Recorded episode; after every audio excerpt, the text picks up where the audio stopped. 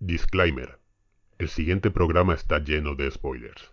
La Chus no se hace responsable de posibles destripes.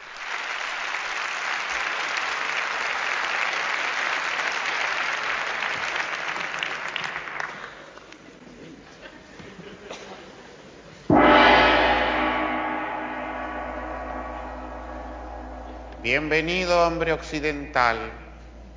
En este monasterio del lejano oriente encontrarás sacerdotes y maestros de artes marciales. ¡Oso! Oh, extranjero. En larga jornada de entrenamiento aprenderás secretos de artes marciales. Escucha a continuación estas primeras enseñanzas. Enseñanzas. ¡Oso! Buenos días o tardes o noches o lo que sea que estéis escuchando esto y ¿qué es esto? Os preguntaréis, pues esto no es rigor y criterio, pero sí que es una clase de rigor y criterio, una clase de la CHUS, Asociación para el Conocimiento Humano Universal y Serio. Y en esta asociación tratamos temas de lo más variado, temas que sobrepasan vuestro pobre intelecto, temas tan profundos como las hostias. Sí señor, hoy vamos a hablar de hostias. Hostias finas, hostias gruesas, hostias sutiles e incapacitantes, hostias agresivas y hostias vulgares. Esto es Hostias con Rigor. Y nos haremos cargo de esta clase tres especialistas en el arte del soplamocos, en la ciencia de la incapacidad y en la teoría del guantazo. Tenemos a Pete Sensei, practicante de un arte marcial muy rara que solo conoce él. Hola Pete. Hola, buenas tardes, noche, día o lo que sea. ¿Eh? Hablamos un poquito de ese arte marcial estrambólica. La mía, eh, Kayukembo, un estilo de Kempo hawaiano. Hay con dos cojones. Tenemos aquí a un señor que se cree que es hawaiano. Y también tenemos al maestro del puñetazo, al rey de la patada en los cojones y al canciller de la lesión medular. Él no practica ningún arte marcial, pero tiene un pronto muy malo. Hola, pollo. Hola, ¿qué tal? Buenas noches, buenas tardes y todas las cosas. El pronto malo, sí, la verdad es que sí, que tengo un pronto malo. ¿Para qué nos vamos a engañar? Estupendo. Por último, bueno, pues estoy yo, Maestro Trickbook, que ya me conoceréis de otros podcasts bastante mejor editados que este, que los que voy a editar yo, que ni practico artes marciales ni tengo mal pronto, pero sí que cuento con la extraordinaria capacidad de suplicar por mi vida y resultar bastante convincente. Y bueno, es un modo como otro cualquiera de afrontar las peleas, ¿no creéis? Sí, hombre. Igual si aprendiera a soltar alguna galleta, te iría un poco mejor. Sí, hombre, para que me pegue. Para que se la devuelvan. Ah. Sí, tú estás muerto. Tú estás poco- Tú estás muerto, sí, rueda, rueda. No, que te hiciera el muerto como la zarigüeya. A ver si. Pero déjate que eso mete la cabeza en el culo. Yo no sé hasta qué punto le va a gustar. Oye, pero, pero vamos a ver, eso que he presentado un poquito de respeto. bueno, como primera lección de toda esta pequeña clase de la CHUS, vamos a hablar de uno de los asiáticos, estos pequeñitos y feos que abundan tanto por la cinematografía, de los que uno piensa al verlo, "Meh, ni media hostia tiene el puto enano, pero que luego tú, cuando te fijas te das cuenta de que es una puta lección de anatomía con patas y que de una hostia puede mandarte volando a Cuenca. Hoy vamos a hablar del señor Iko Uwais, pero antes de meternos en harina, vamos a poner una alegre tonadilla para que vayamos calentando motores, ¿os parece? Vamos. Estupendo.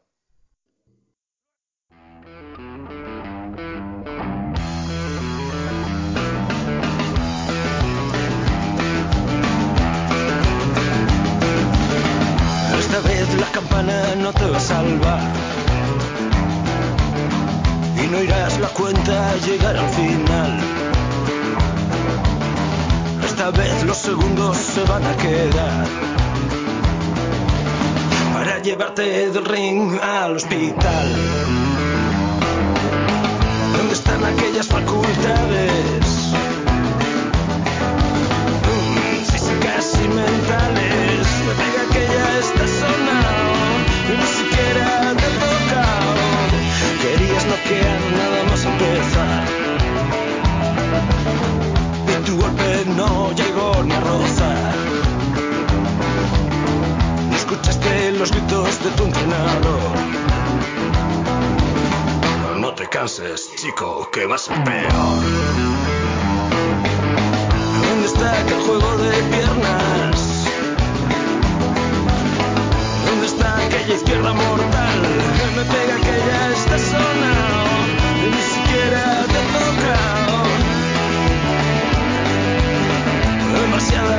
Al aire.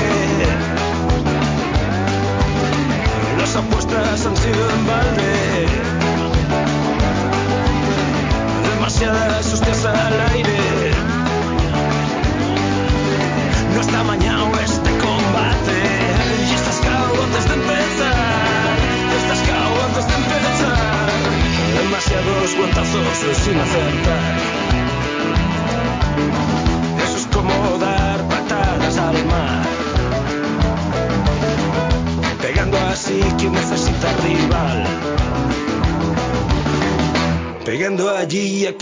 Quien querías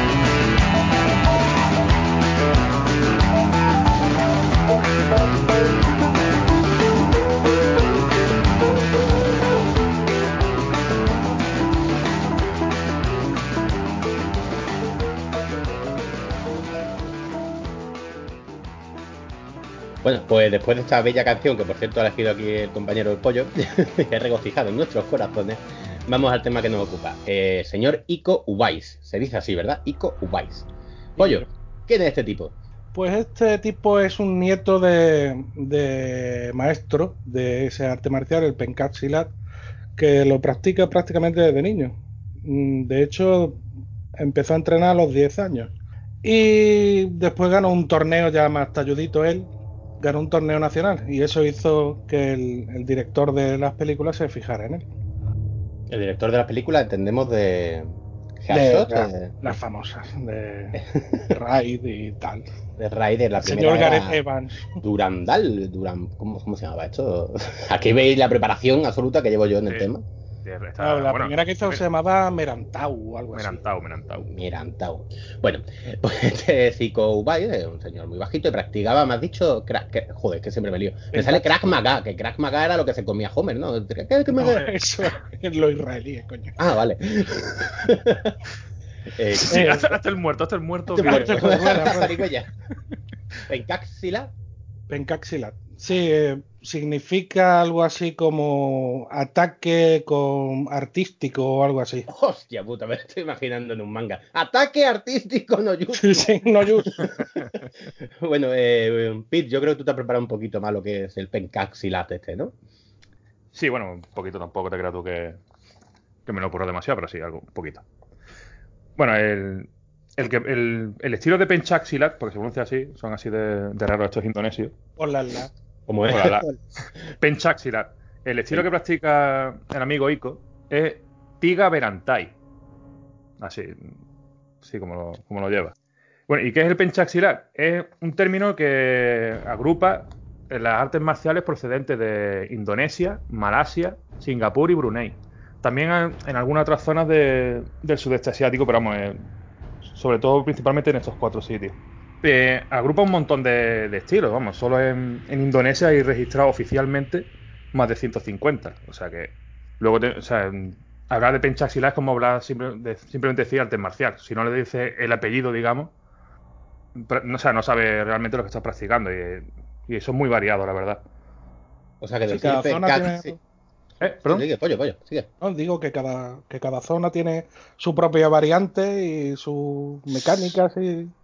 Sí, bueno, según eh, las zonas, sobre todo por zonas geográficas donde se desarrolla el estilo, pues tiene, tiene más, o sea, ciertas características. Por ejemplo, en Indonesia eh, es muy típico que, igual que en China, que los estilos estén basados en, en el estudio de animales. como el pencha, el del Harimau, que es del estilo del tigre. Este es muy característico porque eh, lucha en, en posturas muy bajas, lanzando patadas muy, es como una lucha desde el suelo, no, no, no pelear en el suelo, sino desde el suelo, o sea, muy agachado. Y mide Eh, 1,40. no te van a luchar desde la altura. va a pegar desde el suelo seguro. Claro, es es un, claro, el pecho asilar es un estilo que es durillo para personas que sean grandotes, que no estén en forma física, porque de esas posturas, vamos, tiene las rodillas destrozadas, tío. Sí, de hecho en las películas se ven abriendo las piernas y bajando el centro de gravedad muchísimo.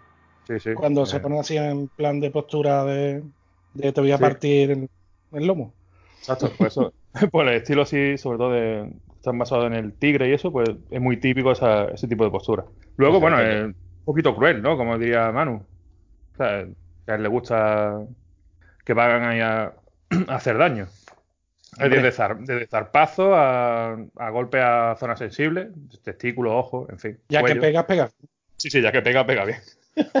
A que van a, a lo perruno, ¿no? Van a... Sí, Sí, eso lo tenía yo entendido, pero yo realmente de artes marciales sabéis que sé muy poquito, pero que tenía entendido que hay artes marciales que son, digamos, más suaves, que son de defensivas, por así decirlo, y, el, y esta en concreto, el pescado silado este, es básicamente incapacitar con un golpe, o sea, con el primer golpe intentar que cada que arriba esté incapacitado, de partirle una pierna, de romperle una articulación, Sí, y al menos eh, eso es lo que se ve en las películas, claro, luego realmente tendrá mucho de ficción, no sé. Sí, hombre, claro, por supuesto, todo, todo eso son coreografías y luego no es tan bonito, una, una pelea real luego no, no es, no es tan bonita como, como la sale en realidad la durará película. 10 segundos, ¿no? Te parto Sí, el cuello, te rompo la rodilla por dos lados. y- Claro, si un simpático amigo de esto te, te pilla pronto y te lusa un brazo, te rompe los dedos, se te queda, se te quitan las ganas de seguir peleando, claro. Además, Claro. si pillas uno de estos, te va a llegar a tu rodilla antes que tú, seguro. Sí, sí. Eso- vamos, eso, eso dalo por hecho. Bueno, también mm, yo eh, me gustaría que los oyentes vieran la cara, si no la conocen, de Iko Uwais, que ese hombre claramente aprendió el pescado salado este mm, porque tiene una cara súper hostiable. O sea, es que el tío es feo como el pie de otro. Imagino que de pequeño pues, le dirían los padres, tú aprende a dar hostia. Vete o- con y- tu abuelo y aprende algo. Pero bueno, ay, me hace mucha gracia porque tengo abierta la página de Wikipedia porque aquí nos informamos con fuentes muy profesionales y contrastadas. Está claro. Y la mujer de, de aquí de Iko Uwais se llama Audi Item.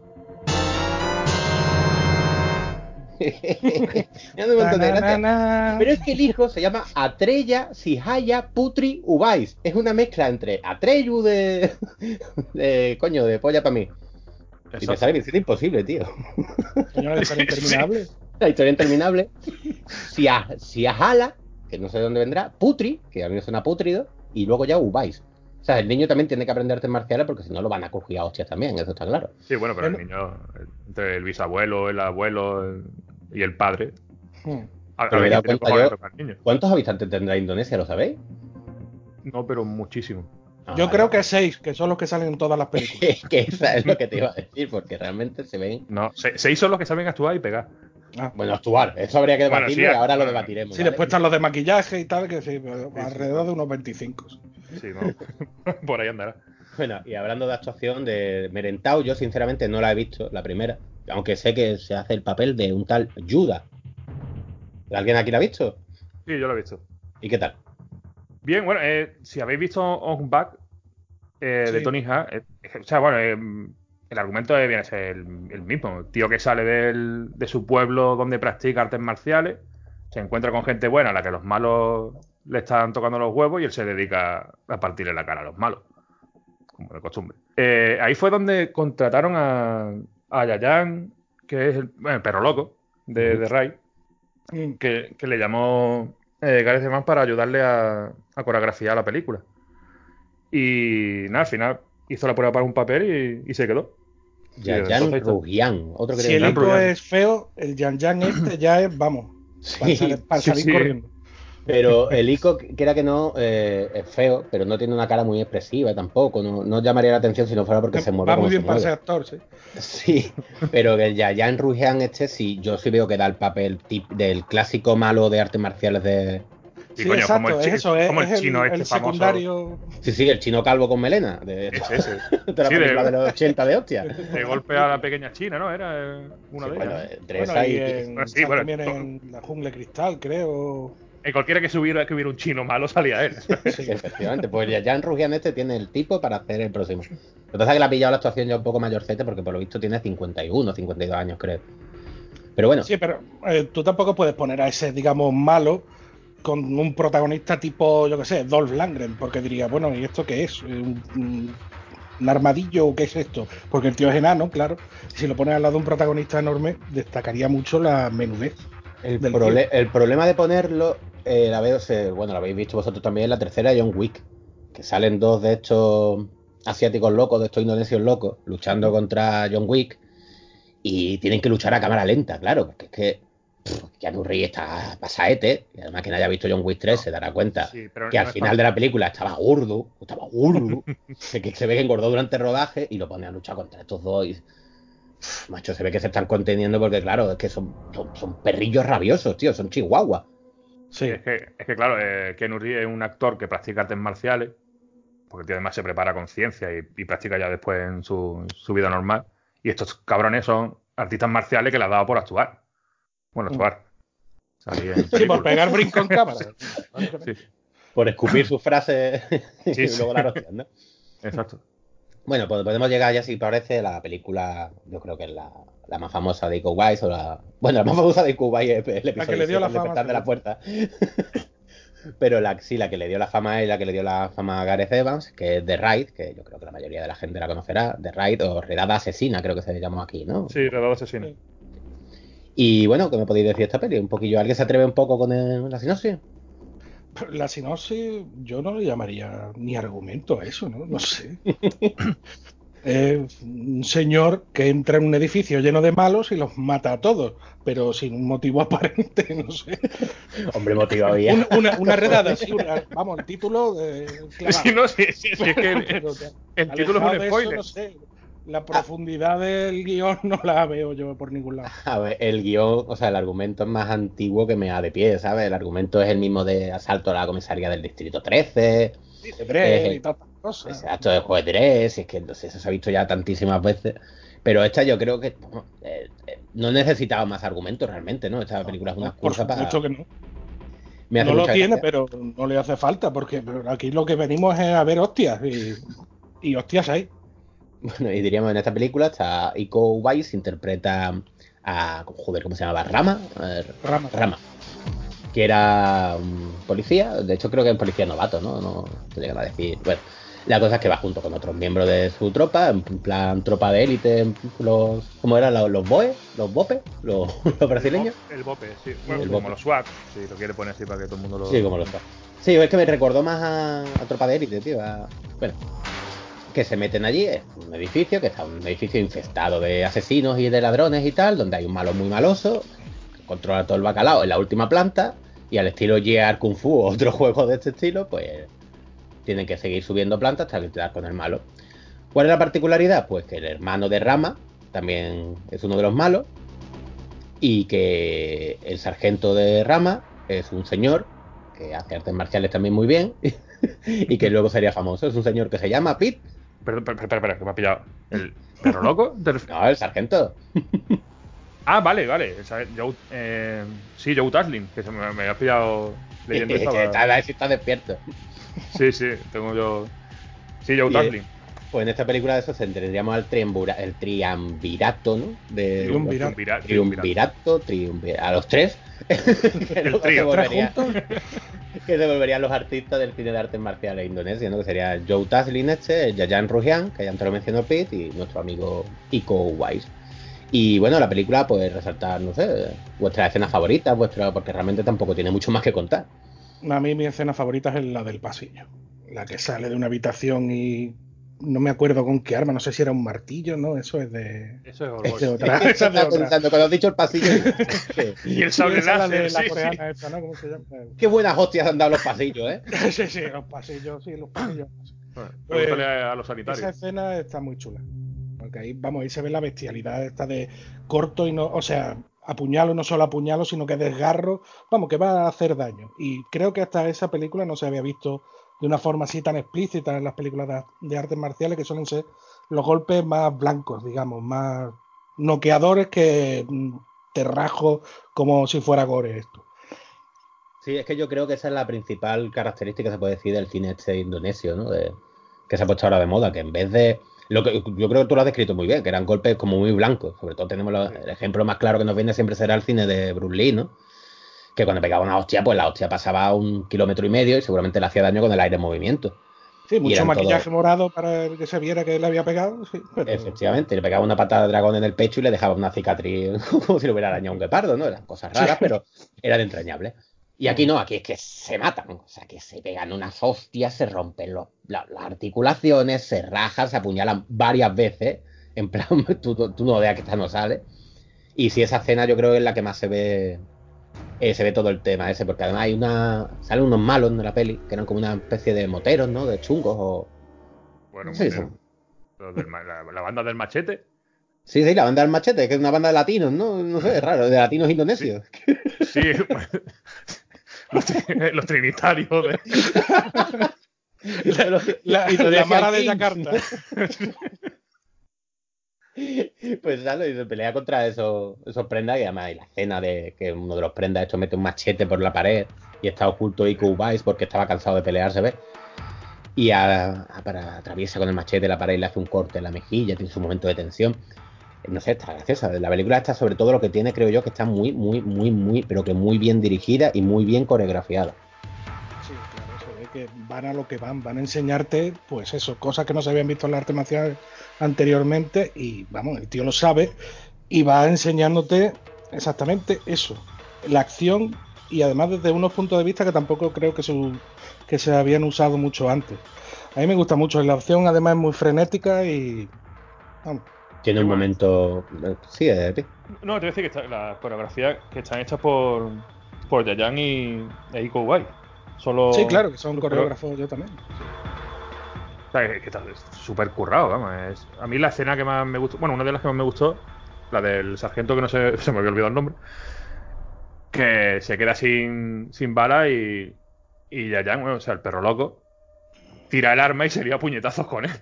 Sí. Porque, porque así, es perro loco y, se- y es lo suyo. Si no puñetazos. sería perro manso. eh. Sí. Claro, no sé. Caniche no sería lo mismo. Pues sí, además esa escena es muy típica del cine de acción, que dice, no, luchemos con las manos Eh. como hombres, quiero sentirte, papá, papá. Y, Sí, ve, y ve a luchar al perro loco, este es que es un espectáculo, porque es que el tío... Es que eso, es que el, o sea, el nombre de... Pura agilidad, cabrón. también. Sí, sí, sí, es que se mueve, pega unos botes y se engancha. eh. Y el ya, Joe Taslin, Joe Taslin este lo hemos estado hablando antes a micro cerrado. El tío es judoka. Yo me quedé muy, muy... Entre otras cosas, sí, es que pero, o sea, según he leído, no- según donde lea las fuentes que lea, también ha practicado, bueno, aparte de Sirak, eso allí, claro, eh, lo tiene fácil, también Bushu y, y Karate incluso. Bueno, al final lo- los actores estos que practican artes marciales, cuando se preparan para distintos papeles, le van tocando distintos coreógrafos y preparadores y eso, al final terminan practicando varias artes marciales. O sea Sí, que por- por suelen tener más el- bagaje que, que un solo estilo. Por ejemplo, el Ico este, cuando hizo la primera película con el Gareth Evans, él tenía que interpretar un personaje que era de otra zona de Indonesia y tuvo que aprender, digamos, la- los patrones de esa, Sí, de esa variante del pencaxilat o como tú le digas, para interpretar al, al personaje. Sí, eh, el estilo Harimau, el del tigre, y concretamente lo aprendió de, de Yayan. Ah, sí, Eh, Sí, sí.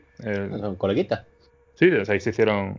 Pues, con toda la cara de, de mala leche que tiene el tío, por lo visto, una bellísima persona. Pero claro, lo Sí, eso- con eso- esa cara. esa, y- esa mierda suele pasar, ¿eh?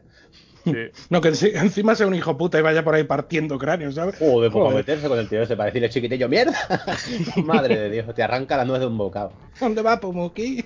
Y no lo conozca por curiosidad, que mire una foto de del Yayan Ruihan este, porque de verdad que es, o sea, que tiene una cara de zumbao y un, vamos, es un espectáculo de ti. De hecho, yo hubiera firmado más porque él se hubiera hecho un nombre en el cine de acción y, y lo hubieran contratado más que no a Ico West, como finalmente sucede. Pero bueno, imagino que también el otro al ser más el Ico este, al ser más iba a Menos decir feo. guapo, pero que guapo no, es menos feo Menos feo. y más Ah, y- altito Y, y más joven. y, más eh, joven. Altito, mide unos más 60, ¿no? Sí, ¿Cuánto mide mide el 60, Yan Yan? pero ¿cuánto mide el Yayan? Cuarta y media. 1.54 creo que era, una cosa así. Sí. eh. Los de Celemine. ¿no? 1.57 mide aquí el amigo Yaya. Joder, pues si lo cogieron por 3 centímetros, vaya. No me imagino eh, que tiene más recorrido Ico como protagonista que el otro. Mm. Sí, y decir de Raira, de mi escena favorita, que me lo ha comentado, es que, como decía antes, el hermano de, de Uwais también forma parte de los malos, también, como no, un artista marcial del pescado este. Y entre los dos, al final salía con su hermano y tal, y entre los dos se pelean con perro loco en una nevera con unos ganchos colgados del techo. Y este es el momento típico de las películas indonesias, que es, como diría el youtuber este, me hace muchas gracias, te lo resumo así nomás, es el momento, si es todo lo contrario a la vida real. Se cuelgan de ganchos, se revientan la cabeza y se levantan como... ¡Uf! ¡Qué golpe más tonto! Y siguen dándose de hostias, se raja, se parten las piernas y la pelea es increíble. Y es un momento que parece que se ha vuelto una constante en el cine de acción este de, de arte marcial indonesio que siempre hay una ultra pelea ultra violenta al final y es como forzando, como veremos más adelante en otra película, forzando el límite de lo humanamente creíble. O sea, porque es que llegan a unos puntos. Sí, tiene No una lo- cantidad de sangre en el cuerpo alarmante esta gente. Sí, Deberían sí. mirárselo. Es que me creo más del típico malo de las películas de los slasher que le pegan un tiro y se levantan que lo que les pasa a esta gente. O sea, no es ni medio normal. Y bueno, eh, Uwais al final se carga al malo, sale de allí, de- del sitio de la redada asesina. Su hermano se queda allí en plan: Voy a ser el nuevo malo maloso, pero a mí no me hace daño porque soy tu hermano. Seguro que tendré un papel muy importante y que durará mucho la siguiente película. Y llegamos a The Rider Redemption 2, que empieza con el hermano de Uwais siendo asesinado Vaya, con lo que tuvo que pasar, hombre. y a Iko Uwais que lo contratan, la verdad es que esta no la tengo yo muy fresca, pero lo contrataba una agencia gubernamental indonesia, no sé, para que se para- infectara con los malos. Para que se infiltrara, ¿no? En una cárcel era. Es que tampoco la tengo muy fresca. yo. Sí, empezaba en la cárcel, luego ya salía a, vamos, a hacerse cargo allí de, de otros trabajillos de la mafia. La escena de la cárcel, la pelea de la cárcel está guay. Sí. Bueno, ahí tiene dos, ¿no? O sea, una que está dentro del baño. La de, sí, la del baño, bueno, más que una pelea es. un- Hostia, la del baño es, a mí me parece un prodigio de escenografía eso, tío.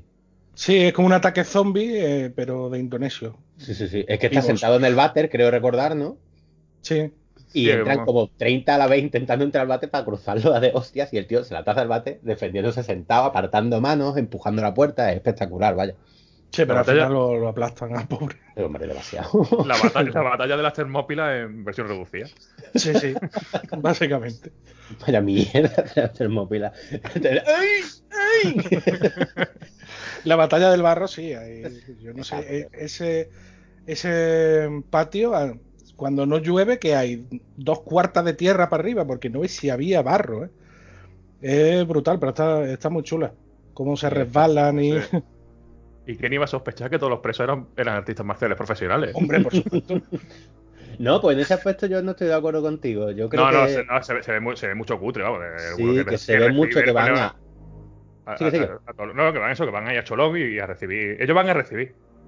Son los Sí, más. pero el que más o el que menos se le ven manerillas. No, no es como si tú y yo nos ponemos, bueno, tú a lo mejor sí, pero me pongo yo en el barro a pegar hostias y no, no quedo igual de bien en cámara, ¿eh? ya te digo. Utiliza mi táctica, no vete la cabeza en el barro y pide clemencia. Cabeza al culo y a rodar, eso es. Claro que sí. Pues sí, la lucha del barro eh, luego se volvería también otra constante del cine indonesio de artes marciales. Porque si te os dais cuenta, la, hay- siempre tiene la misma escena de acción.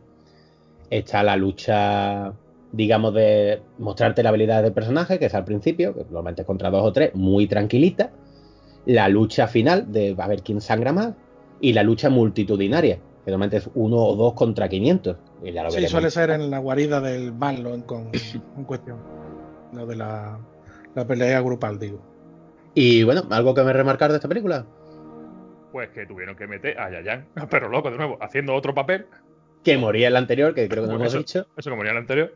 Y tuvieron que rescatarlo porque la gente lo pedía, vamos, era. Era las calles, to- tomaban las calles para que saliera ese hombre de nuevo en la película. Ardía Indonesia. Era un clamor popular. Salieron los 25 a la calle con pancartas. Tenían allí aparcado el yate de Piolín. Y entraban los indonesios. Ya, Jan, ya, Jan. Hombre, si esos Vaya 25 ya, te, sea por si esos 25 te cortan la calle, te, te la lían más que los CDR, ¿eh? Joder. Hombre, ya te digo. Y uno. Al menos yo no paso. vamos. Y a mí me gustaría remarcar de, de, de Raid 2. eh, lo- ¿Sí? El, no, es decir, el, de Rey- el malo, que no hemos hablado de. no Sí, los- bueno, los malos. Eh, Sí, ¿no? la Hammer Girl, ¿te acuerdas? Que luego tendría. También se volvió Ah, bastante sí, popular. y el del bate. Y el Baseball Man, ¿no? Creo que eran los nombres que ponían en, Sí, en el reparto. Que es un espectáculo. O sea, son. Es que es- son especialistas en hacer películas que la gente tan friki, al menos en mi caso, es que son como videojuegos. Mm. Y luego más adelante veremos otra que esa es que es un videojuego completamente. Es el héroe pasando diferentes etapas. Se encuentra con el subjefe, el segundo subjefe y luego el malo. Y al malo cuando lo hace sangrar tiene la transformación. Que le falta sonar de fondo una música épica mientras el malo le empieza a salir alas o algo así. Es que es un videojuego. No tenéis nada que decir al... Ah, Ah, sí, a mí, a mí no, me no. gustaba mucho el del bate. Eh, sobre todo cuando pegaba un pelotazo y decía, ¿me la devuelve? y el tío hacía así y la, la tiraba, ¿no? Dice, mala decisión. ¡Bla! Y me gusta mucho en estas películas, sobre todo las de las indonesias estas, el sonido cuando pega contra algo metálico. sí, Se ve potente, suena ¡pam! Suena ahí que, que duele. sí, sí, suena bate de aluminio de esto de... Sí, sí. Bueno, eh, bate, farola, eh, barandilla, suena siempre sonido muy característico en todas las películas que he visto de esta gente. Y la verdad es que mola porque impacta, suena a que le ha dado duro, ¿sabes? Sí, sí, de, la, la sangre lo certifica. Los litros de sangre que sueltan. Pero a mí, bueno, de, la, de esta segunda, el- el- la escena de la cocina, tío. Ah, bueno, sí. el- O sea, esa pelea, por favor. Esa es la pelea uno contra uno del malo con transformación. Cuéntalo un poco, porque a mí esa, película- esa pelea me parece o de donación de sangre también. Exacto, aparte de que está muy bien dirigida, muy bien coreografiada como siempre, que tiene una fotografía espectacular, porque una película hecha con dos duros. O sea, esta película estamos hablando que son de bajo presupuesto. Que para financiar la segunda de Raid, el tío se tira un año y medio pidiendo pasta y la película de rodaje duró dos meses. Vamos, que es que. Y está rodada con una cámara. O sea, no creáis que esto es cine de alta calidad. Lo que pasa es que el tío utiliza muy bien los recursos y sabe lo que quiere hacer. Y en esta, ya te digo, la pelea de la cocina que dice Pete, eh, cuenta un poquito la escenografía porque es increíble, vamos. Sí, bueno, el malo, eh, Chechep Arif Rahman, se llama el amigo. Toma morena. Sí. Pues, Algo, bueno, pues sí, en Indonesia, o sea que seguramente. O sea, empiezan, están ahí en una cocina de un restaurante. eh, o sea, ese momento en que empiezan a, a girar los pies hasta colocarse en postura uno frente a otro, hasta que llegan a entrar en contacto las manos y mirándose a los ojos. La Sí, verdad, los parece- los suena romántico, sí. suena, sí, suena romántico, pero no. Hazme tuyo. sí, sí. Iban a darse luego besitos.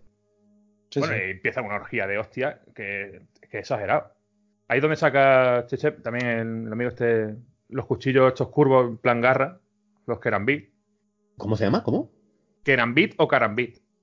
Carambiburi. Lo de la, lo de la hoja. lo de la ¿Vivo, hoja va? curva que tiene al final como una anilla, ¿no? Eh, sí, la anilla, eh, iba el dedo índice para que la, eh, la, o sea, la hoja vaya hacia abajo. Ah, estos son como cuchillos tácticos de estos, ¿no? De... Bueno, eso eh, en realidad creo que empezó como, como herramienta agrícola, si no recuerdo mal. Sí, Toma como la mayoría de las armas. Sí, claro, pero luego la hacen. O sea, si tú ves la de machetes tácticos que hay y, y eran para cortar caña en su inicio. Y ahora son para cortar caña, pero la caña de- del tobillo, ¿verdad? Exacto. Que con esos machetes, ¿quién no va a decir? Oye, pues mira, esto es lo mismo que corta el bambú, te puede amputar una pierna ricamente. Y me voy a la selva con esto. Mm. ¿Qué va a talar árboles? Voy a cargar unos cuantos guerrilleros, que soy indonesio y estoy muy loco. Pues esa, esa pelea es, es- o sea, uno, ese uno contra uno es espectacular. Sí, para mí es la que más me gusta de la. O sea, se ve, ahí se ven la- muchas posturas bajas, ¿sabes? Que hablábamos antes del- de las posturas del penchasilar. O sea, de posturas muy bajas, eh, los desvíos, bloqueos que hacen. A la velocidad que se mueven estos, estos tíos, es que es, es exagerado. Y como dices tú, eh, claro, están con el cuchillo, empiezan a hacerse cortes. Cuanto Pues- más cortes se hacen, más lento se mueven. Y la, y la cocina, que es de un blanco impoluto, se va volviendo una orgía de Sí, sangre eso. Acaba como un cuadro de, de Pollock. es espectacular. Además que está, es que ya te digo, cuanto más cortes se dan, más lento se mueven. Y más- menos golpes de esquiva y más navajazos se dan.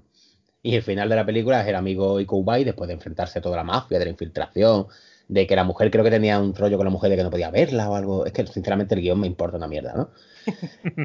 La- de hecho, creo que esta de Raid 2 es un intento del Gareth Evans de hacer de Raid con guion y lo que le sobra a la película es el guion. Pero bueno, y cuando sale el amigo Iko Ubai, después de sufrir tanto y se encuentra con un montón de malos allí, creo recordar, y él decía, como que tiraba el cuchillo y decía, no, ya tengo más ganas. Y se iba andando, ¿no? Era, era una cosa así, ¿verdad? Sí, algo así era. Sí. Que, por cierto, el guion de esta. de la o sea, de Raid 2, es un guion rescatado de Gareth Evans que había escrito hace tiempo. Pero y la usó para las dos, pero vamos, por lo visto solo ha usado un un 30 o 40% de. Suficiente. Sí. Pero me imagino que sería una película que empezaba en la cárcel y, y habría hostia y ya está. Ya Bueno, sí, me imagino que no era una película de una madre soltera que tenía que tirar para adelante con los niños. Madre soltera, practica mucho el sexo. Un telefilm de Antena 3, sí. Sí, sí. Bueno, El de soldado y la mora. esta, esta película hemos llegado a la conclusión de que el guion es lo que menos nos importa. ¿no? Aquí hemos venido a ver, a ver hostias y realmente. Nunca, yo creo que nunca nos vamos a encontrar un- una potencial ganadora al Oscar, la verdad. No. No, no, creo. Bueno, después de The Raid 2, el- ¡ay no! Antes hizo este hombre, me la he saltado. The Man of Tai Chi. Bueno, hizo. Salió. Ah, que no lo conozco. Un cameíto, ¿no? Sí, es eh, una película de. de Keanu Reeves con Tiger Chen, el actor protagonista, que se llama, que se llama así también en la, en la película, si no recuerdo mal. Pero el tipo se llama Tiger, Sí, Tiger Chen. pero se llama así de verdad o es un nombre artístico. Espero que sea No, un eso, eso ya, eso ya no, no que me recuerda a Max Power, tío. Me encantaría llamarme Tiger Chen. Tiger Chen. Pues Tiger Chen es otro, otro chiquitillo de estos que te cosea, hostia. Sí, sí, sí, no, sí, con él no me voy a meter. Ya os digo que mi táctica es cabeza al culo. Pero que me encantaría llamarme Tiger Chen. O sea, es apoteósico. Nada, esa película de Man of Tai Chi es un practicante de Tai Chi que. ¿Qué que dices? Sorprendente. Parece que cumple lo que promete. no sorprende, ¿no? Que, bueno, en vez de ser un tío así pacífico, como sería por el arte que practica, pues le gusta el rollillo de la, de la cera y, y Reeves se aprovecha de, de él para pagarle, o sea, que está pasando por el apuro y que se pelee contra gente de otro estilo. O sea, y, lo- y que lo vea la gente así como en plan mafia, o sea, que lo vean solo unos, unos poderosos y que vean pelea de esa gente a- a muerte. La de Danny de Dog o algo así. Sí, sí, de ese estilo. Y nada, y ahí Kuwait sale en una de, de las peleas, vamos, un combate que, que tampoco tampoco sale mucho, ¿no? ¿Y No te bien la peli? ¿Es recomendable o qué? Es Peli de hostia, sí, sí. Si buscas peli de hostia, a mí me gustó. Pues me la apunto. Sí, ya siempre de unos buenos hostiazos en la cepa a la oreja, yo me hace feliz.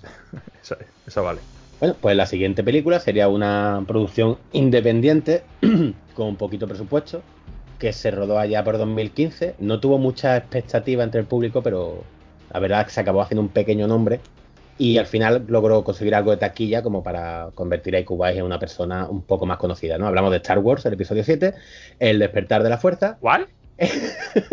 No me suena. No, no, no caigo ahora mismo, no. en el que hace un papel junto con su amigo Perro Loco, hace el papel de Rasu Kinfe. Me acabo de No se podía haber llamado Antonio. No, no tienen nombre. Felipe, como el chiste Felipe. terremoto. Como Chicho, ¿no? Toribio. Antonio el Galáctico. Señora, Oscar el vengo a arreglar el condensado de flujo. Bueno, pues sí, hacía de Rasu 15, la verdad. Y para mí fue una decepción acojonante el papel de este hombre porque yo ya había escuchado que iba a salir, yo ya me había vuelto fanático de The Raid, evidentemente. Pues eh, muchas hostias, muy chulo. Y me creía que el tío iba a salir haciendo una coreografía de acción. Además, de hecho, me lo estaba imaginando yo en plan de como un, alguien que iba a luchar contra Rey o no sé, que iba a ser uno de los caballeros de Ren o algo así. Y no, el papel consiste en un cameo junto con Perro Loco, que son los chavales, por si alguien. Los chavales, ¿sabes? Son los tíos, por si alguien recuerda la película o no, sabe- no los ubica. Los contrabandistas, estos que se enfrentan a Han Solo, que aparecen a lo lejos. ¿Cómo le decían? Es que no me acuerdo el nombre, era un grupo mercenario, tenía un nombre, pero. Sí, es que no, no recuerdo no me exactamente acuerdo. el nombre. es que ya- es el Pero para, que, para que la gente se haga una idea, es como los famosos que salen en las películas de Torrente. Sí. Le enfoca, dice una frase y ya, ya Sí, se terminó. Ah, por lo visto por el mercado asiático, porque habían cogido mucho fama y tal, pues típico. Pero es que yo sinceramente esas maniobras que nunca las entenderé, porque yo no creo que una película como La Guerra de las Galaxias le haga falta que salga Iko Uwais maquillado. Eh, No, pero nunca está de más tener a uno de los, digamos, talentos de las artes marciales, que vamos, incipiente en ese momento, tenerlo en tu película para decir, mira, yo lo tuve. No sé. no- la verdad es que no le veo mucho sentido. Podrían haber puesto a cualquier persona porque es que sale 10 segundos. A mí es que me dio pena, ya te digo, me lo imaginaba haciendo coreografía porque veas moverse a este tío en serio que es un espectáculo. No homo. O sea, esto es una fuerza de naturaleza, el cabrón. Digo yo que aceptaría porque quien nos dice que no va a salir en Star Wars. Hombre, por supuesto. Como era. Yo no, no, hombre, no, ¿qué coño? Siempre se me olvida el nombre de este actor de la trilogía del corneto, coño, es pelirrojo. eh. Bueno, es rubio. Bueno, que salía también en Despertar de la Fuerza bajo un bill condenada de maquillaje y en el making of de la película salía diciendo, ay, estoy sudando y pasándolo muy mal, pero salgo en la guerra de la galaxia. No, el que hacía de James Bond también sale, ¿no? Bueno, Daniel, eso, de- Da- de Da- Daniel Trooper, ¿no? Craig sale con el Craig, traje sí. de Stormtrooper. El Stormtrooper que rey le dice, y deja el arma del suelo. Y dejo el arma en el suelo. Bueno, Vaya mierda, con-. ¿Te imaginas el de verdad? Déjala ver, joder, otra vez. No, nena. Te voy a echar un polvo aquí ahora y luego vas a echar un martini. ¿Por qué James Bond me sale con la voz de Julio Iglesias? Pues no lo sé. Bueno, cosas que pasan. Después del despertar de la fuerza, aquí el amigo Iko Ubai, seguimos con el tema que nos ocupa, hizo un natal Beyond Skyline. Ni puta idea. No me pregunte yo en cuanto vi que había alguien, digo, a mí esto no. Mm, ah, que ya, pues, ni puta idea tampoco. ¿Pero que es con Alien? ¿El señor Ico con Alien? Había, había cosas de alguien, digo, "Pff, yo pelea entre dos tíos que, que salga mucha sangre, sí, pero ya ponerte ahí aguantazos contra, Sí, no. contra ET, pues no, no lo hago. Además, si Independent Day lo hubiera protagonizado este hombre, hubiera durado 20 minutos. Hostias, con los marcianos. Hostia, a ver, se sube a la nave nodriza, empieza a ver dónde está el más grande. En vez de tirar un virus en la nave, suelta al perro loco. Que no he dicho cuántos son, he dicho que vayáis saliendo. Me imagino al perro loco en la nave como, como Saitama al final de la primera temporada. en fin. Eh, un comentario sobre One Punch Man que seguramente alguno habrá dicho qué coño dice este. Bueno, después de Beyond Skylight, que nadie la hemos visto y parece que no tenemos interés en verla. De hecho, no tiene ni entrada en la Wikipedia, o sea que no sé yo qué película es. Hizo Headshot, que tampoco tiene entrada, pero esta sí la hemos visto los tres, creo, ¿no? Sí, sí. Bien, ¿alguien se atreve? ¿Un resumen? Venga, pollo, ataca. Pues es Tú que lo tienes más fresca. señor que es hijo de, de un mafioso, ¿no? O algo así era. ¿Y otro señor? O de otro señor, eh, también indonesio. No, que aparece en una, eh, aparece en la playa sin memoria, ¿no? Y una doctora lo, digamos que lo atiende y tal. Y el hombre durante la película se va dando cuenta de que pertenecía a un- una especie de mafia o algo así. Es que tampoco, es que no, no pille mucho el Sí, trasfondo. Vamos, que se hace un Born, un Born mal, o un Memoria Sí. Letal. Que por cierto, esa película qué buena era y qué poquito se recuerda, la recuerda a la gente, ¿eh? Memoria Letal. ¿De Gina- Bueno. ¿Esa era de Gina Davis? A Gina Davis. Sí, la que mata a un- una cucaracha con un cuchillo a 200 metros. Pues sí, eh, está el Ismael este, el señor que mencionaba al pollo, se despierta con amnesia, se hace un Born y descubre que le raptan a la enfermera que lo había cuidado, que ya es mala suerte. Y creo recordar que se la arrastraban por su, la antigua banda para la que él trabajaba. Y la película es un videojuego, completamente. Hay un montón de malos de su banda, cada uno que le falta un pantallazo al principio mostrándote la habilidad del arma que usa y el ultra. Y él se los va cargando hasta llegar al malo maloso. Si es que no tiene más la película. Que por cierto, do- o sea, los dos. Bueno, el malo final y los, sus dos lugartenientes son eh, la chica del martillo de The Raid 2 y el chico del bate de The Raid 2. Es que todo queda en familia. Sí, no, yo me he puesto a mirar en IMDb, pinchaba sobre uno de The Raid y había salido en las siguientes películas. Y digo, coño, y ahí están los 25 que saben pelear y, entre comillas, actuar.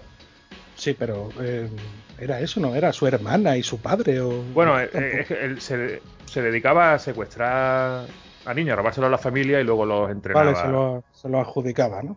Sí, luego los, los entrenaba, le lavaba un poquillo el cerebro y lo entrenaba para. Que podría ser autobiográfica la, la película, ¿no? Luego está su abuelo y tal. Mm. Sí. Pero bueno, que la película yo también la recomiendo a la gente que le gustan las películas de hostias porque hay muchas hostias y No, muy es buenas. Yo recuerdo, se me quedó metida la escena del autobús. No sé si la recordáis porque Sí, la del mecherito. El mecherito. Y esta película también tiene un denominador común que normalmente empiezan con armas y se hacen un Batman de Dark Knight Rises. Empiezan todos con armas y dicen, no, vamos a tirarle a no de hostia. Y por allí Christopher Nolan, soy un visionario.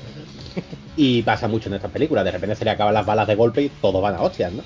Y en esta película pasa igual también, tienen momentos de tiros y de repente, no, no, no, vamos a seguir a hostias. De hecho, hay una escena que él se pone a contar las balas que le queda al, al que lo está persiguiendo, Sí. la- los cartuchos de escopeta.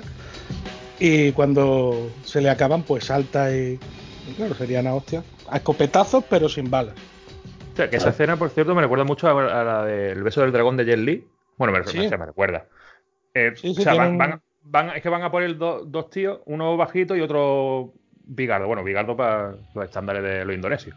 Un Claro, se- metro se queda- sesenta y dos. claro, se queda peleando- se, se queda peleando el chiquitín con Nico. Muere el chiquitín. Y el grande lo ve y se, se cabrea y se va por ahí a muerte. Super cafre la pelea también. De hecho, le pega con una.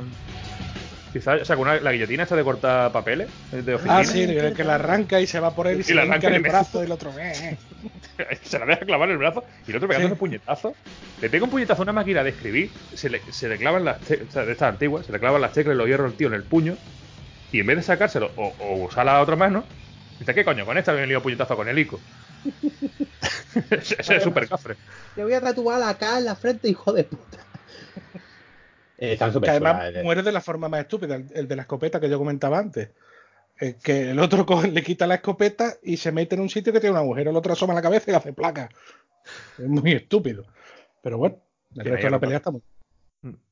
Sí, que ya te digo, no le pegamos a estas películas grandes giros argumentales y cosas coherentes porque las pelis son lo que son. Y yo creo que lo que son lo cumplen y mola un montón. O sea, Sí, sí. Creo que dentro de, de las tres gordas, digamos, de este hombre, que serían las dos de Ray, o sea, de Ray, de la primera y la segunda, Headshot y de Night Come to Us, que ahora hablaremos de ella, yo creo que la más flojita, pero siendo la más flojita, aún así es muy divertida de ver, o sea, es que... Sí, entretenidas son todas. Cualquier película de esta, de esta gente son, es entretenida. Y a quien le guste la coreografía, eso, a quien le guste la coreografía, pues ya está, es que lo, lo va a disfrutar. Si disfrutábamos con las películas de Bruce Lee, tío, que vistas hoy en día objetivamente son una mierda. Sí. Porque eso es así, pues con esto que son unas coreografías que duelen de verdad y que están bien hechas, pues Sí, además que la gente está más acostumbrada a las típicas películas tipo Jet Li, Jackie Chan, de, que es medio cómico, medio artes marciales, y llegan estas que son así, digamos entre comillas, realistas, realistas cafres, y la verdad es que molan mucho. Hmm. De hecho, también tiene un poquito el rollo de, ahora que lo has mencionado de Jackie Chan, de te mato con lo que pillo. Sí, También son muchos de hechos, ¿no? De se dan la vuelta y dicen, coño, una guitarra, para guitarrazo a la cabeza. Miran Sí. delante, ¿sabes? Una grapadora, grapazo a los huevos. Y esa, eso mola, tío. eh. No sé, Sí. a, mí, a mí me gusta. disfruto con la muerte ajena. Sí, la verdad es que sí, por eso estoy haciendo este especial. pues poco más, ¿no? En Headshot Ismael, pues al final se carga a los malos y rescata a la buena y se va. O sea, es que Sí, vamos. No, sí, lo que es era. el 90% del argumento de todas las películas de leche. Eh, Llame Steven Seagal, nena. La siguiente es Mile 22. Ni puta idea. Nada. Sé que la hace con Mark Wahlberg y punto. ya. Mark Wahlberg, sí. eh, Mark, Wahl- Mark Wahlberg. Mark ¿Sí? Wahlberg. ¿Salen los tres? ¿Qué tres? Coño, eh, y Kubai, Mark Wolver y su ceja. ¿Salen los tres? Entre cejos fruncidos. Y yo que Sí. sé que ahora han nominado al Oscar y ha ganado Globos de Oro y todo frunciendo la ceja. Si es que no, yo que no, de verdad, con Mark Wolver no. En fin. Eh, no, no la he visto. Yo tampoco. Ninguno, ¿no? Sí, yo sí la he visto. Ah, también sale Lauren Cohen, la de, de Walking Oh. Dead. Maggie, sí. bien, bien apostillado ahí lo de. Va, me quedo con el Jan Jan. este, ¿no? Hombre, a la hora de partido, hostia, sí, para el polvazo no sé yo. Espera, espera, espera, que te has dicho que te tiraría ante a perro loco antes que a la... Bueno, ¿tú sabes Pero cómo se tiene que menear ese tío en la cama? Eso tiene que ser brutal. te hace un 8 y ni te has enterado. Ese se va a hacer 61, ¿no? Va a hacer 61 total. Explica que es el 61, pollo, para que no lo conozca. Pues el 61 es, pues, un tío se tumba y te la chupa.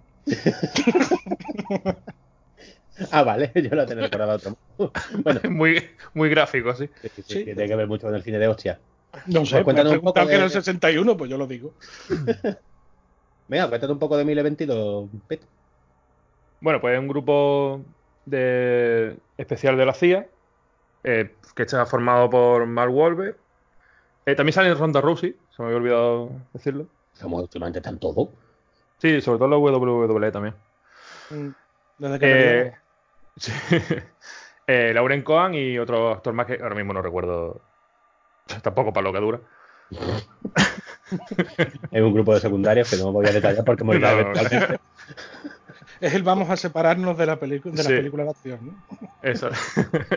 pues está en Indonesia. Bueno, no recuerdo si decía Indonesia o, o no llegaban a decir el, el país.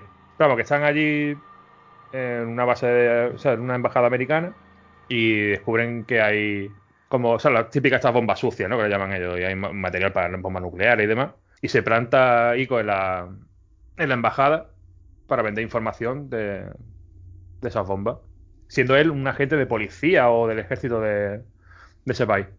Y nada, entonces el Wahlberg que no se fía ni de sus hombres, no se fía de él, por supuesto. Que, ah, bueno, tenéis que verla, sobre todo por una escena de pelea que tiene una enfermería, eh, pelea de Ico. Está muy desaprovechada la película. Tiene solo esa pelea y algo más.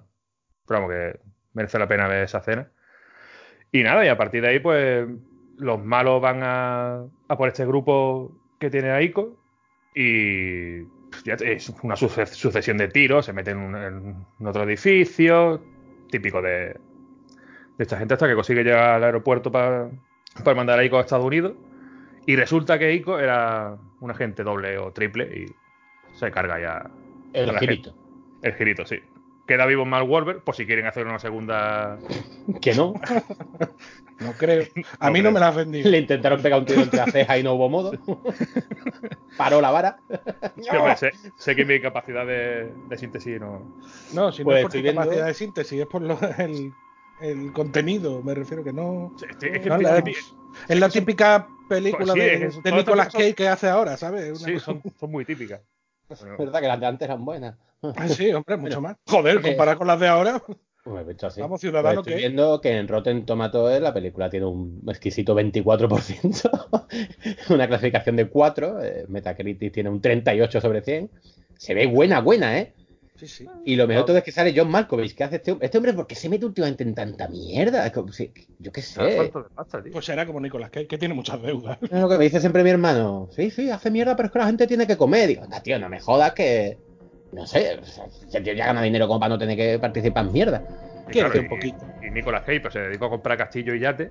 Pero para Nicolas Cage es que eso es normal. Sí. O sea, A lo mejor, a lo mejor John Malkovich también, yo qué sé. Un hombre que hace una película que se llama como ser John Malkovich, llamándose John Malkovich, la verdad es que. Bueno, eh, acabo de dar cuenta de Ronda Rousey, se llama el personaje Sam, es Nieve. Sam Nieve, eh, sería un buen what if de Juego de Tronos. Bueno, Basta, pues va. pasamos a la siguiente. Que esta de ganas de hablar de ella. The Night Come for Us. La noche nos persigue, sería, ¿no? La noche viene por nosotros. Sí, sí. Sí, Venga, ¿quién se atreve? Venga, tú, tú, tú tienes ganas de hablar de ella. sí, ¿verdad? Tírale. Joder, pero no me tengo que presentarnos asesinos, sí, tío. Pues respetadme la escaleta. Tú eres el pro. Bueno, pues The Night Come for Us, o La Noche Viene por Nosotros, o como queráis llamarla, como salga de los cojones, o la película esta en la que sale Ico repartiendo hostias junto a. ¿Cómo se llamaba este hombre? Ya se me olvidó el nombre. Joe Taslim. En esta película tenemos un giro sorprendente en la actuación y en la carrera profesional de Ico Ubaid, porque no hace de. Bueno, hace de malo. Aunque me habías dicho que en Mile 22 está con el girito también, ¿no? Sí. Bueno, pues entonces no era un giro sorprendente la carrera de Ubaid, sino que se está encasillando. Se está encasillando Ico. Eh, para Pues, mi gusto eh. sale poco en esa peli, en la de, de Night. Pero sale cuando tiene que salir, tío. Hombre, sí. Cuando sale, sale bien. Bueno, sale, eh, esta película, si ya con Headshot, esta es de otro director, eh, que no lo tengo aquí delante, así que no lo voy a decir, sinceramente. Timo Chanyanto. ¿Cómo? Sí, sí, algo Ah, pero es solamente de Timo. No, es que me hace gracia porque Headshot la dirigen dos directores que se llaman Kimo y Timo. Mili Vanilli.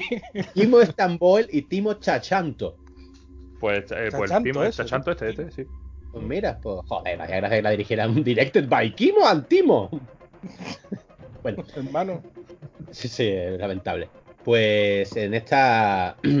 las- la- el argumento es muy variado, como podéis comprobar. Si en Geashot teníamos a, un señor que estaba, le habían raptado a la novia y teníamos que defenderla, o a la enfermera, o lo que fuera.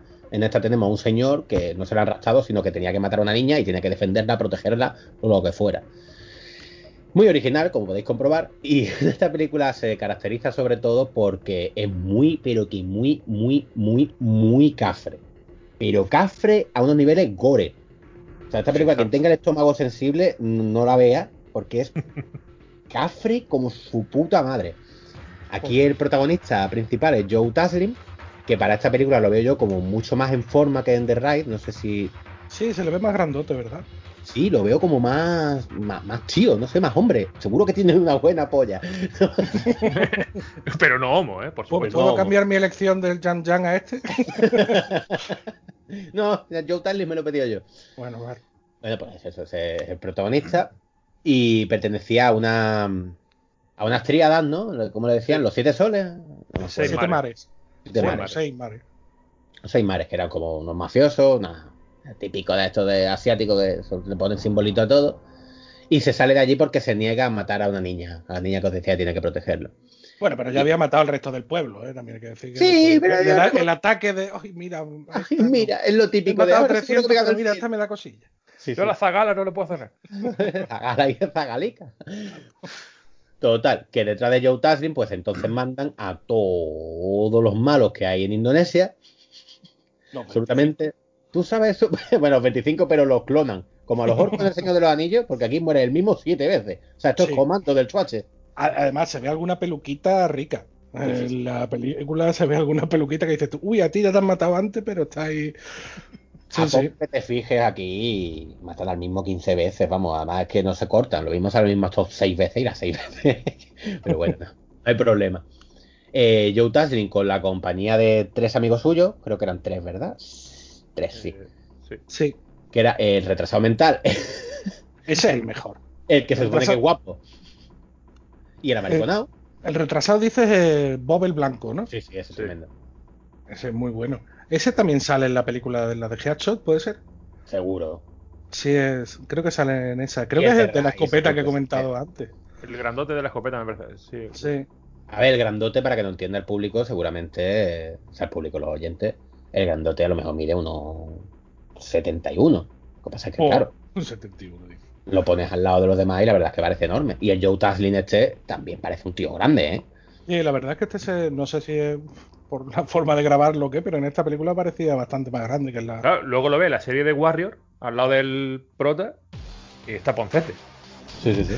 ¿Por qué traes a tu hermano, no? Pero trato hermano el grandote, hombre. Pues seguimos. Eh, eso, por defender a la niña, tenía tres compañeros antiguos suyos que eran de un gimnasio y tal. No sé si llegan, llegaron a formar parte de los seis soles o no te lo especifica, pero realmente eso es secundario.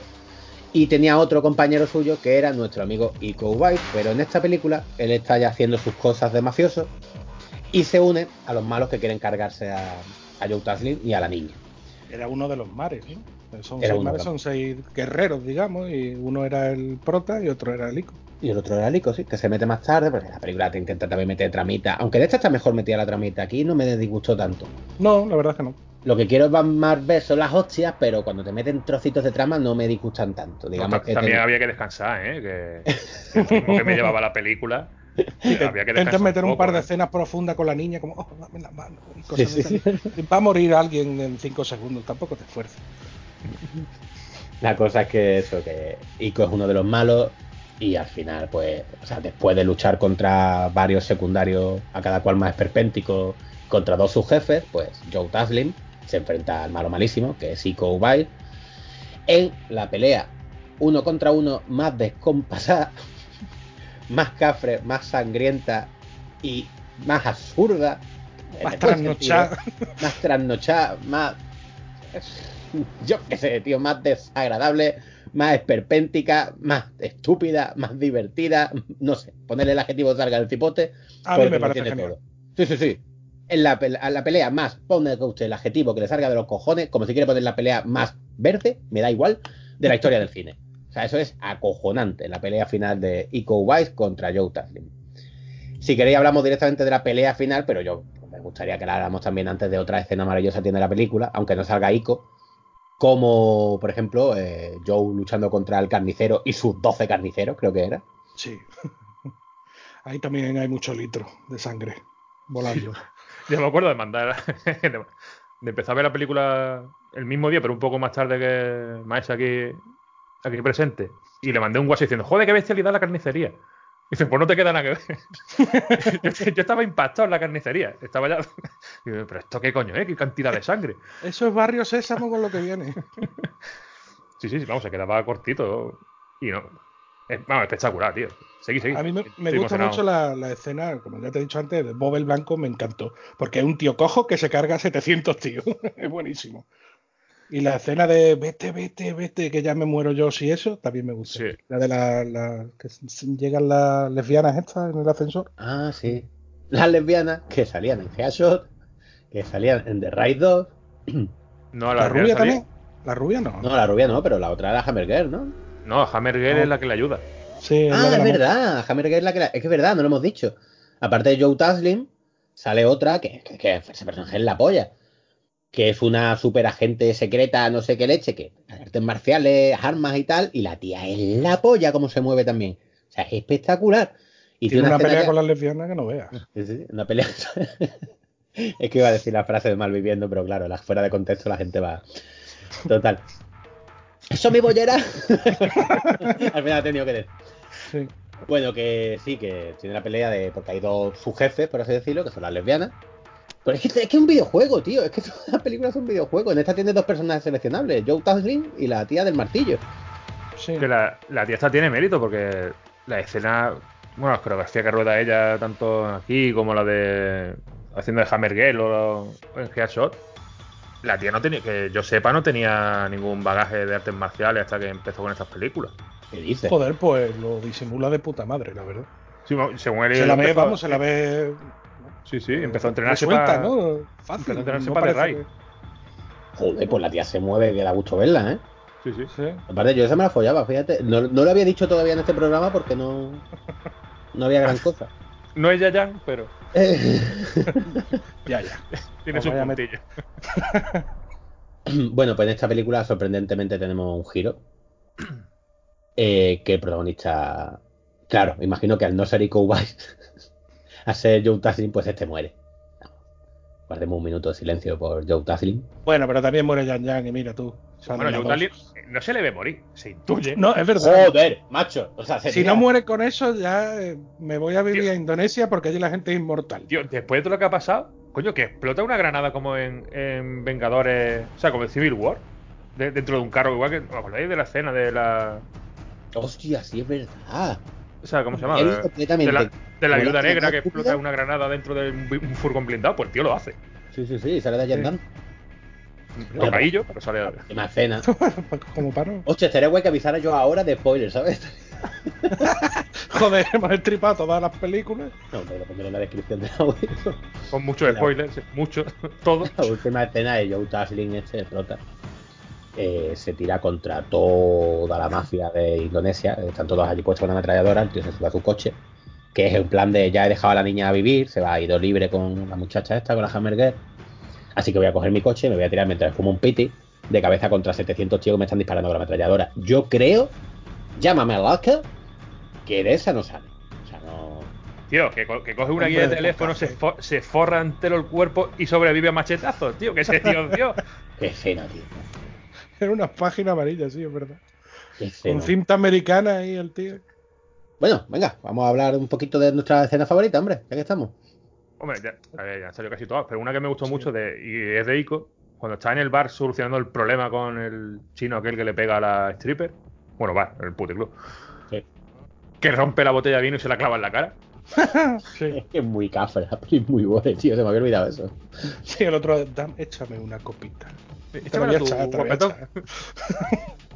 Te la voy a echar la encía. Coño, A mí, para no decir la del final, que es la típica, me gusta mucho la pelea de las lesbianas contra la niña del martillo. Me gusta mucho. Porque la, la de esta, la, la rubia, con el kukrin este, me, me encanta cómo, cómo peleaba. Y esa escena tiene una, una cosa muy curiosa que, uh, viene alguien, eh, parece que hay intrusos. Voy a soltar la ametralladora encima del aparador y voy a abrir la puerta. Una cosa muy que yo me quedé, ¿por, por qué, mujer? ¿Por qué? a ver, creo que ya hemos dejado puede. claro que, que el guion no es el fuerte del cine indonesio. Pero no lo grabes, di, pues yo qué sé, lo hizo un mago, ¿sabes? La- no tenía pistola, pero pero no sé que, que no se vea la escena de la tía, voy a soltar esto que viene extraño. Sí, la verdad es que es un poco estúpido. tío. Y la, la muchacha del cama feo con la guita también me hace mucha gracia. O sea, Como- súper épico también como esa tía. Oh, exagerado. Sí, Buenísimo. sí, eh, como, como raja a todo el mundo menos cuando ella lo tiene en el cuello, salvo el final. Pero eh, me encanta, me, me- vamos, me gusta mucho la, la escena donde la tía esta saca la cuerdecita y empieza a amputar cosas. Sí, bueno, venga, se- que lo estás deseando. Cuenta Cuando se el arranca, momento cuando se arranca el dedo. Cuando se arranca el dedo. Ah, hostia, es verdad, sí, en esa misma escena, que la otra le da un machetazo y se arranca el dedo y la otra tiene el vientre rajado, con las tripas fuera, y se mira así como diciendo, qué puta, y se va por ella, ¿sabes? Con las tripas colgando. Pero es que la. Hamburger esta se se queda el dedo, se le queda colgando un poquito Sí, sí. y se lo quita, como quien se quita una postilla. Se tira el dedo. Además, ra- rapidita como una tirita y me vaya a doler, ¿sabes? Es que, tío, qué película más cáspore, colega. Bueno, yo ya sabíais que la iba a decir, me alegro que me la hayáis dejado, pero la pelea final, en serio. Antes le he puesto muchos adjetivos, pero describirla un poco. O sea, ya digo, el Joe Taslim contra, contra Iko Uwais. La pelea puede durar del orden de un cuarto de hora. Al menos estoy exagerando un poco, pero es que es súper larga. Creo que dura hasta más, Sí. ¿no? Posible que sea. Que andará por ahí, sí. La cosa empieza dándose hostias. Se clavan. Yo qué sé. Se clavan todos los objetos filosos que hay allí, porque encima se pelean como en una especie de almacén de, de obras y tal. Se atravesaban con una pistola de clavo. Se raja uno la cara y con el cuchillo metido dentro de la cara. Sí, que asoma la, la hoja del cúter, asoma asoma la por ahí. de- Es un Sí. cúter, tío. Porque es que encima va clavándole trozos de cúter y le va quitando lo típico el trozo Sí. para poder afilado y se lo siguen clavando en diferentes partes. O sea, es, es que, es que la gente se. Si no quiere ver la película, que lo- yo la recomiendo enfurecidamente, que vea al final aunque sea, porque eso es acojonante, de verdad. Y me parece que está muy bien rodado. Yo sé que aquí a Cal, eh, de rigor y criterio, no le gustó porque le pareció demasiado excesiva. Excesiva es. Sí, sí, y tanto. Sí, hombre, excesiva, ¿eh? Pero si te gusta, pues cuanto más mejor. Exacto, si te gusta, llega un punto en que no te la crees, pues de acuerdo. Pues no, no me la voy a creer, pero me voy a creer- tampoco me voy a creer al Bob el blanco este, ¿cómo era? Eh, sí, por el blanco. Todo el blanco. Tampoco me voy a crear un tipo cojo ahí que mate a 72 personas a la pata coja, no sé. No. Cojo y si me apuro estaba un poco como ido, ¿no? Estaba claro, majareta. Retrasadete mental, ¿eh? Sí, sí. El otro, el otro amigo eh, era, parecía uno de los que tama, pero sin tanta nariz, tío. ¿no? El de la, el de la Que- camisa. Que, ta- también muere echándose un piti en un coche, que a veces ve que es Sí. una cosa muy recurrente. en Es verdad, que a ese la niña le decía el atractivo, que dices, tu madre mía. ¿Cómo ¿Te se lo? Que la Sí, niña sí. le decía el guapo o el no sé qué. Dijo, joder, madre mía, cómo andáis en el cine indonesio, Pues, imaginaros a uno de Ketama, pero con, con una rinoplastia. Sí, con el pelillo más corto y Sí, sí, pero de ese rollo. ¿eh? más chiquitito. sí. En fin. Pues. Que si, eh, perdón, que si ese llega a acertar el balazo, no hay final de película. Desde luego. ¿Cómo? Claro, se encuentra con el, el personaje del Ico, lo tiene delante y le va a pegar, le tira un tiro y. Ah, falla, no, sí, pero eso sí, te lo hacen, en verdad. Te lo hacen la película en plan. Para que te Que creas que, que Ico ha muerto. Ah, sí, pero digo yo que lo- en este caso, ¿qué hace? ¿Lo, lo falla a propósito? Sí, lo falla a propósito. Lo fallaba a propósito. Se lo le disparaba al lado y lo dejaba irse. Mm, Quiero que. a ver, es que yo qué sé. Tú ves esta película, sabes que sale White y hasta entonces ha luchado 20, 20 segundos. La peli no daña a nadie, tío. ¿Cómo decir? Sí, claro, se lo han cargado. Los cojones me van a cargar. ¿Esto qué es Star Wars? Me ha dejado 10 segundos. Dios mío, la Star Wars Indonesia. No tengo bastante con la Star Wars turca. Hostia puta, la Star Wars turca. Y el Superman turco, que madre mía, qué vergüenza. Una especie de cine turco. Por- No, por favor, yo no, no quiero ver eso. no, no cuentes con mi hacha. Joder. Podemos que si de ETE, tú ves, el ETE turco, el ETE argentino, que es maravilloso, el ETE español. El idiota. el, el ET argentino, qué, qué cansino. Che, mi casa. Yo quiero mi casa. Calla ya, ET. ¡Elio, sos un cementerio de caramelo! bueno, Estoy perdiendo el color, loco. joder, cómo estamos desvariando. Sí. Pues siguiendo, o terminando más bien con Nico Weiss, eh, tiene una película 2019, pone aquí, que es Stuber. Yo no sé si esto se ha estrenado. No, no, se ha es una, es una estrenado, comedia. con el Batista. O una comedia, madre mía. Pero tío, dedícate a lo que sabes hacer, dedícate a hostia. Odio cuando los actores hacen eso, que no eres actor. Además sale teñido de rubio. ¿Tú has visto un indonesio teñido de rubio? No es agradable de ver. Me, eso, te lo digo completamente en serio, me da un coraje de la leche. ¡Ay, soy actor! No eres actor, tío. Eres un saco de hostias. Yo quiero verte dar puñetazos y patadas y romper miembros. Eso, eso decían del Matthew McConaughey un minuto al final determinado. Lo más con ello no era artista marcial. No, pero lo tenían que solo valía para poner la cara. Pero es que como ahí no vale ni para poner la cara. A ver, A a está, partiendo de la base de un tío que ya era actor de algo.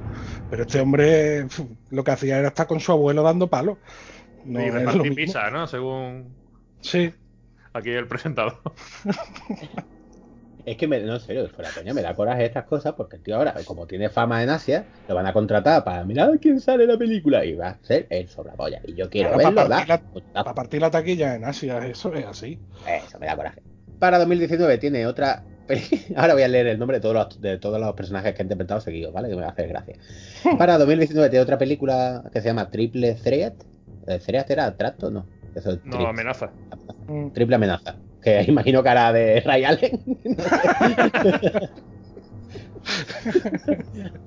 Kobe Bryant. Si tiene, tiene la altura, la tiene, sí. Por eso. no tiene ni altura de máximo.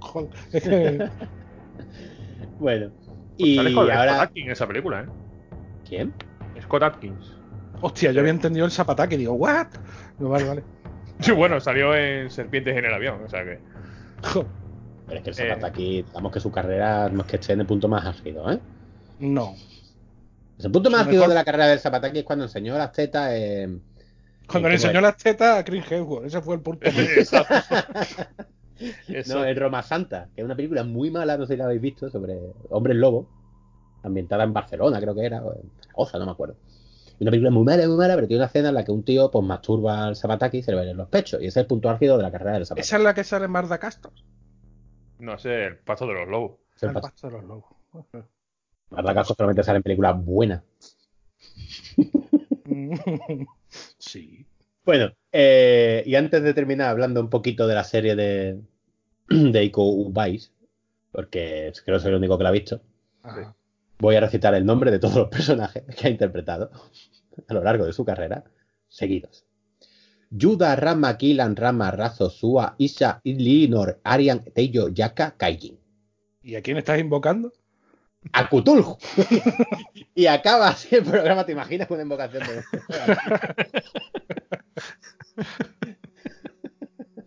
y todos los que habéis escuchado estos tres malditos. Bueno. Pues... Simón. Y como vais en 2019 no se le ocurrió otra cosa que hacer. Bueno, a él no, coño, él tiene que comer. Que interpretar a un asesino del Bu. Una serie llamada, sorprendentemente. ¿Te mataba del- con un susto? Mataba el, el oso este de Disney. No se llama Boo. Perdón, tenía que soltarlo, tío. Asesino Boo. del- Boogie, boogie, Joder, riendo mucho, ¿eh? Asesino del Boogie Boogie. Bueno, El asesino del Boogie Boogie, tío. Sería la polla, yo, yo la vería. joder. A ver si puedo. Seguro que es mejor que la que ha hecho. Sí, eso lo iba a, a- Ahí quería yo llegar. Interpretando el papel de Kai Jin, que hace de un chef, que ahora se ha puesto de moda en Hollywood, y cada dos por tres alguien tiene que hacer el papel del chef. Como la Que película. solamente quería cocinar y un cocinero maravilloso y tal, pero resulta que tiene un pasado muy turbio, que todos sus compañeros de cuando eran niños eh, eran amigos de un mafioso, amigos o apadrinados, como ahijados y tal, de un mafioso muy chungo que tiene el poder de controlar el fuego, y a él lo eligen unos sabios ancestrales para convertirlo en el asesino del el asesino del Bu. Y le da unos, unos poderes maravillosos que consisten en poder cambiarse de cara y dar hostias una vez en los seis primeros capítulos. Ajá. Pero no solo sí. eso. Eso es la culpa de, de los productores, tío, que tienen también a, a Catherine Winning y no la aprovechan. Ah, Y es lo que voy, que también tienen a Lagarta, no le digas por su nombre, la gente la conoce como Lagarta, que sí. Que también tenía dos cinturones negros, me dijiste, ¿no? Esta mujer. Sí. Taekwondo, eh, karate. No, Aparte tiene el. tiene también el carnet de. O sea, de guardaespaldas, pero que vamos, que puede llevar armas y. Bueno, claro, en Estados Unidos, aunque ella es canadiense. A mí no me importaría que esa mujer me matara enroscándome las piernas alrededor de la cabeza. Coño, una tía, no una boba. Coño, eso es lo que diría yo. Exactamente, eso dijo. Pues sí, pues tenían a, a Iko Uwais y a Catherine Winnick, a los dos. Yo no sabía que esa mujer también sabía artes marciales, pero si encima, ¿sabes? Y tienen, entre los dos pueden tener, yo qué sé, 12 minutos de acción en la película. Así es que tienen ¿Una peleitas muy cortas, o sea, en la serie. Tienen peleitas muy cortas, muy mal coreografiadas. Tiene unos efectos digitales la, la serie de mierda. El argumento es lamentable. Vamos, una basura infumable. En fin, Pues ya ves, Netflix. yo, yo no la había, vamos, nada más que había visto la portada típica en Netflix o, y veía Buas así, yo creía que tenía algo que ver con Busu o alguna cosa de esta. La verdad, no sabía que era tan mágica y tan... Sí, sí, sí, tiene poderes supernaturales. Ahí está el asesino del fuego, el asesino del aire, no sé qué. Se ve que pelea todo. Y encima se ve que lo han hecho en plan, esto, esto va a pegar en melocotonazo, Fari, vamos a hacerlo para quinta temporada. Y no creo que sea la segunda. Hakan el Protector 2. Hostia, Hakan el protector. En retorno. Pues sí, y poco más de este hombre. Eh, ¿Queréis decir alguna consideración final sobre nuestro amigo Ico? ¿Queréis hablar de hacer chistes sobre jugadores de baloncesto o sobre señoras que follan Que bikini juegan al baloncesto. piernas bonitas? Pues nada, que lo descubrió Gareth Evans rodando un documental sobre Silat, no porque le repartió la pizza y le vio que estaba cuadrado, como me contaste tú. Coño, es una leyenda urbana, tío. Eso lo leí yo. Esto lo leí. Yo en me una- baso en leyendas urbanas. Que no, tío, lo leí en una de las- en uno de Coño, el los pisero comentarios. está cuadrado. ¿Quieres rodar una película? Joder, pisero. Eh, Me ha dado el cambio y dos galletas, tú. Así empieza la peli porno. Eso lo leí en uno de los comentarios de la película en Fin Affinity. Pues cuentan que Gareth Evans no sé qué. Y yo, como soy imbécil y no aprendió nada a lo largo de mi vida, me lo creí. Me estaba hablando de un hombre que intentó convencer a una muchacha en un bar de que, la- de que el bar Ruta 69 de Málaga era un sitio muy chungo donde iban los moteros más peligrosos de España. Y la tía se lo creyó. O sea, que- Ajá. Sí, pero hablando de, de- vamos, de explosiones, tiroteo, y ¿Qué cara tenía la muchacha? Armagedón. la misma que la mía. Que no, coño, que se lo creyó. Ella Bueno, sí, yo no me creía que tú contaras eso. Si esto se va a convertir en un metámonos con. Eh... con Mike no, yo no, no, no lo acepto. Aquí hemos venido a hablar de Ico Uwais. Eh, ¿Algo más que decir sobre él? A la zarigüeya. ¿O sobre su cónyuge Audi Item? ¿O sobre su hijo Atrella? Bah, yo si no sale Jam Jam, paso. Bueno, pues nada, pues hasta aquí hemos llegado. Despediros para nuestro estimable público. Pues nada, que si no pierden muchos suscriptores, pues aquí estaremos otra vez. Para otra, para otro Sí. capítulo. Lo mismo digo, pero no sé, yo soy. No creo, no creo que nos inviten, ¿no? No, a lo mejor no. Si lo hacemos, se tiene esa espalda de, de, los, de los que llevan aquí el, el podcast. Porque lo- se, lo dejan, hombre. se lo dejan aquí en manos de Maese y mira tú lo que está liando. Si esto lo voy a editar yo Mira. ahora y, se, y se voy a- me, se me va a escuchar a mí hablando y a vosotros de fondo haciendo. wup, wup, wup, wup. a, mí, a mí a los dos ebrios esto no me lo vuelvas a traer. Voy a suplir vuestras frases con grititos de Lico Bay. de ¡Wata! ¿Y qué Ey, ¿qué te opináis del de- actor de Wata? En fin, pues nada, pues hasta aquí el programa de hoy. eh, Este pequeño experimento. Esperemos no perder muchos suscriptores. Si no, siempre tenéis la opción de cuando veáis que no es un programa de rigor y criterio, sino un programa de la chus, que va aparte, no lo escuchéis. No hay que poner comentarios en plan, no me gusta esta mierda que hacéis. Pues no la escuchéis. Hay libertad de elección. Aunque me haría ilusión, evidentemente, que lo escucharais, que os suscribierais y me dejarais sus dieces. y bueno, pues hasta aquí. Y muchas gracias a todos y un saludito. Adiós. Decía adiós, coño. Ah, Dios. Adiós, coño.